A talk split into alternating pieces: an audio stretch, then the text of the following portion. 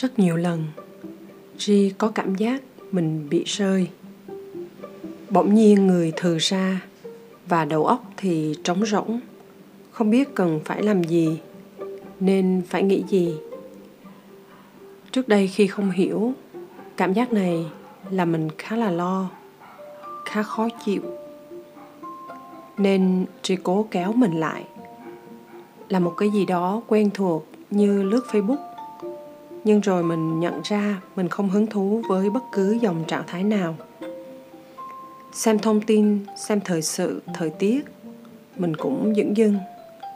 Nhìn mấy quyển sách, nhớ ra cần phải đọc, mà lúc này lại chẳng muốn đọc. Rồi mình lại đứng lên, muốn tranh thủ dọn dẹp hay là làm việc gì đó mà lại thấy chả biết phải làm gì trước. Bạn có từng bị cảm giác đó như ri không? Rồi khi rơi vào trạng thái đó, bạn thường làm gì? Mấy cơn ngơ ngác này, nó không phải kiểu ngơ ngác của lãng mạn, lãng đãng hay thơ thẫn vu vơ. Nó là một kiểu thực sự khó chịu. Kiểu mà là mình bị hững và vô thức bản thân nổi lên cơn hoảng sợ, muốn bấu víu vào cái gì đó để không bị rơi kiểu mà có thể là mình suy diễn là mình bị một chứng quên tạm thời, bị xóa trắng ở bên trong. Mà trước giờ, Ri cứ bị hoài. Bỗng dưng cứ là ngơ ngác kiểu như vậy. Như thể mình rơi vào một đám sương mù, rồi mình bị mất phương hướng đâu đó ngay chính bên trong mình. Thế nên Ri đã tự tạo ra một giải pháp rất kỳ là ngộ nghĩnh chỉ có mấy cái mục viết sẵn và lưu trên ipad, kiểu buồn nhớ mà đọc, ngơ ngác nhớ mà làm.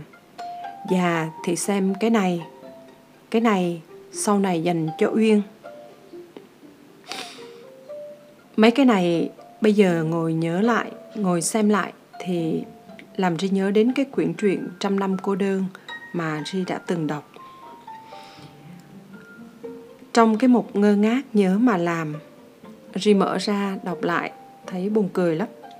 Bởi vì có nhiều thứ Ri đã tự ghi lại để tự gợi ý cho mình trong những cái cơn ngơ ngác bất thình lình xảy ra.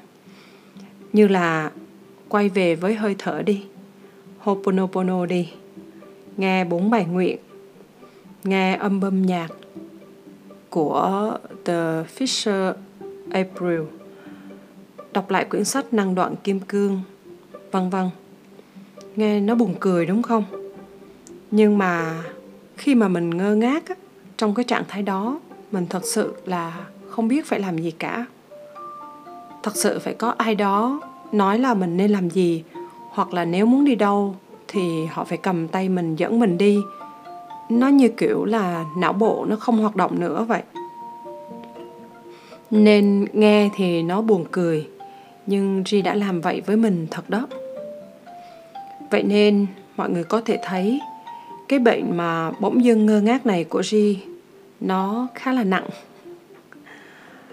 Và hôm nay khi mà xem lại trong cái mục ngơ ngác nhớ mà làm ấy, trong đó nó có một cái mục là hãy nhớ đến các bài tập phát triển bản thân và hãy làm các bài tập đó. Thì các bài tập self-help này G đã chia sẻ nhiều trong các tập podcast trước. Và trong số các bài tập này, có một bài hay ho mà Ri ít làm lại nhất.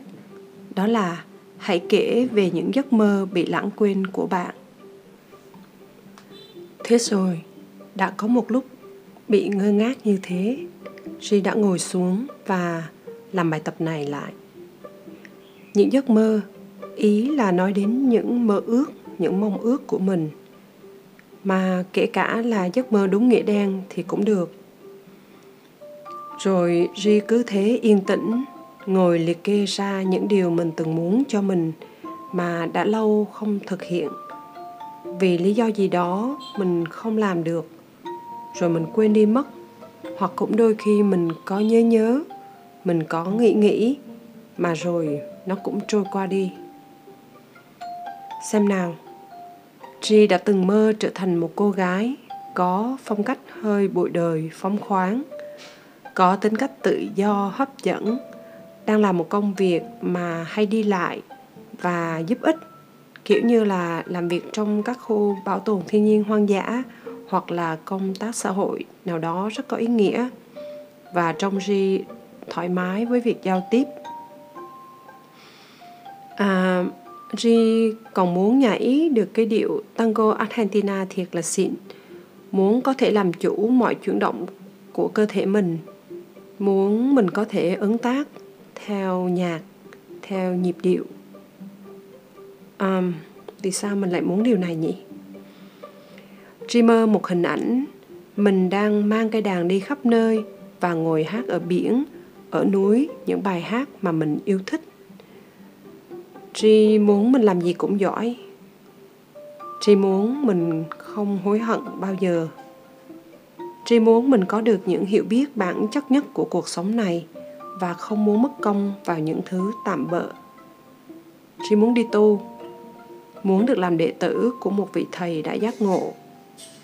Tri từng mong ước được giác ngộ ngay trong đời này, chứ không phải là đợi bảy kiếp sau trả hết thân nữ rồi chuyển qua thân nam rồi mới được giác ngộ. Và xa hơn nữa, Ri sực nhớ ra là ngày còn bé, Ri muốn sau này lớn lên đi bán tàu hũ. Chuyện này vui mà nhỉ? Việc nhớ lại những giấc mơ, những mong ước của chính mình ý. Khi Ri ngồi lại và viết ra những chuyện nho nhỏ li ti như vậy, tự dưng trong Ri có một nỗi thương thương dâng lên. Kiểu như lâu rồi, mình đã không ngó ngàng đến mình. Nay mới chịu ngồi xuống, lục loại bên trong, lắng nghe, tìm lại những mơ ước xưa nay của mình. Nỗi cô đơn nào đó ở bên trong bỗng dưng được lấp đầy, nên đôi khi nó cũng là mình xúc động. Này, bạn hãy cùng ngồi xuống đi. Hãy lấy giấy và bút ra để làm bài tập này những giấc mơ nào ta đã từng lãng quên? Bài tập này có một số người là dễ dàng, có một số khác thì không. Nhất là khi mình quay vào bên trong, bỗng dưng thấy hỗn độn quá, thấy bế tắc khi không tìm thấy một ước mơ nào của mình. Rồi thấy hoảng lên. Ủa, không lẽ mình không từng có một hình ảnh mơ ước nào sao? Không lẽ mình cứ trống trải như thế lâu rồi sao? Đừng hoảng. Thường khi bạn thực hành lần đầu tiên, thế nào cũng sẽ bị bối rối. Sát ký ức đủ các thể loại đang dâng đầy bên trong và che lấp những điều bạn đang muốn kiếm tìm. Nên việc đầu tiên là hãy đừng vội vàng, đừng căng thẳng hãy chậm lại và thông thả với chính mình khi tự hỏi mình từng mơ ước gì khi còn nhỏ. Lúc dậy thì, vào năm 20 tuổi, vào lúc 30 tuổi, mà không thấy gì cả, hãy đứng dậy và pha cho mình một ly nước ấm. Có khi chưa kịp uống, ký ức đã quay về.